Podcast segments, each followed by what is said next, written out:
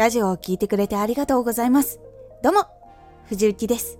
毎日16時と19時に声優だった経験を活かして、初心者でも発信上級者になれる情報を発信しています。さて、今回のテーマは、インフルエンサーが意識して使う一文字。これを最後まで聞いていただくと、がを使って本当に欲しいもの、本当にしたいことができるようになれます。少し告知させてください。毎週2回、火曜日と土曜日に、藤雪から本気で発信するあなたに送るマッチョなプレミアムラジオを公開しています。有益な内容をしっかり発信するあなただからこそ収益化してほしい。毎週2回、火曜日と土曜日。ぜひお聴きください。インフルエンサーが意識して使う一文字なんですが、これがいい、これがしたい、あなたがいいは、自分が本当にベストオブベストで選んだものを得られます。そして、がを使って伝えられた方はとても嬉しくなります。相手にもいい気持ちを届けられる言葉でもあります。それがうまく使えていない時もしくは意識していなかった時の悩みはこちら。買ったけど楽しみが一時しかない。充実感がない。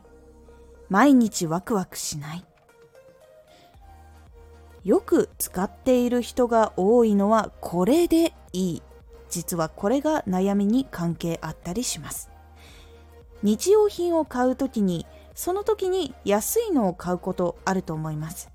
その時に同じく安い値段のものがあったらこっちでいいやって思って買わないでしょうか。この「で」にはとりあえずもしくは仕方なくという譲歩や諦めの意味が込められています。なので仕事などで声をかけられた時にあなたでいいやって言われると嬉しくないと思います。これが今日の話の中に出てくるでという言葉の力です。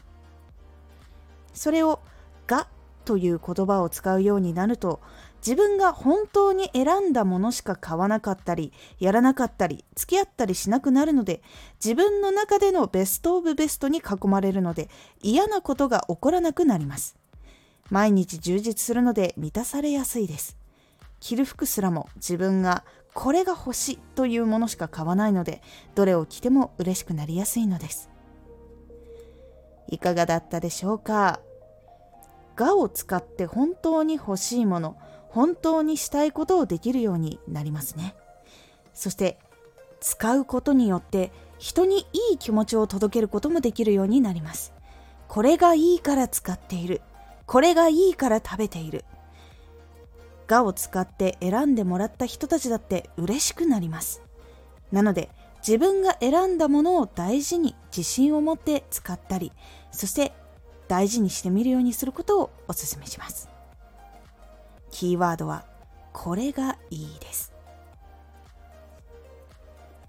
今回のおすすめラジオラジオを前向きにするなりたい自分を発見する方法なりたい自分を見つけることでラジオを前向きに撮っていくことができます。このラジオでは毎日16時と19時に声優だった経験を生かして初心者でも発信上級者になれる情報を発信していますのでフォローしてお待ちください。次回のラジオはここぞという時にこそ一人で決める。これは一人で決めた方がスムーズにいきやすい。という感じになっておりますのでお楽しみに。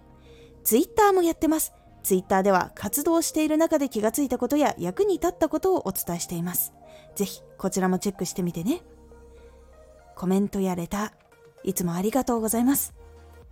ではまた。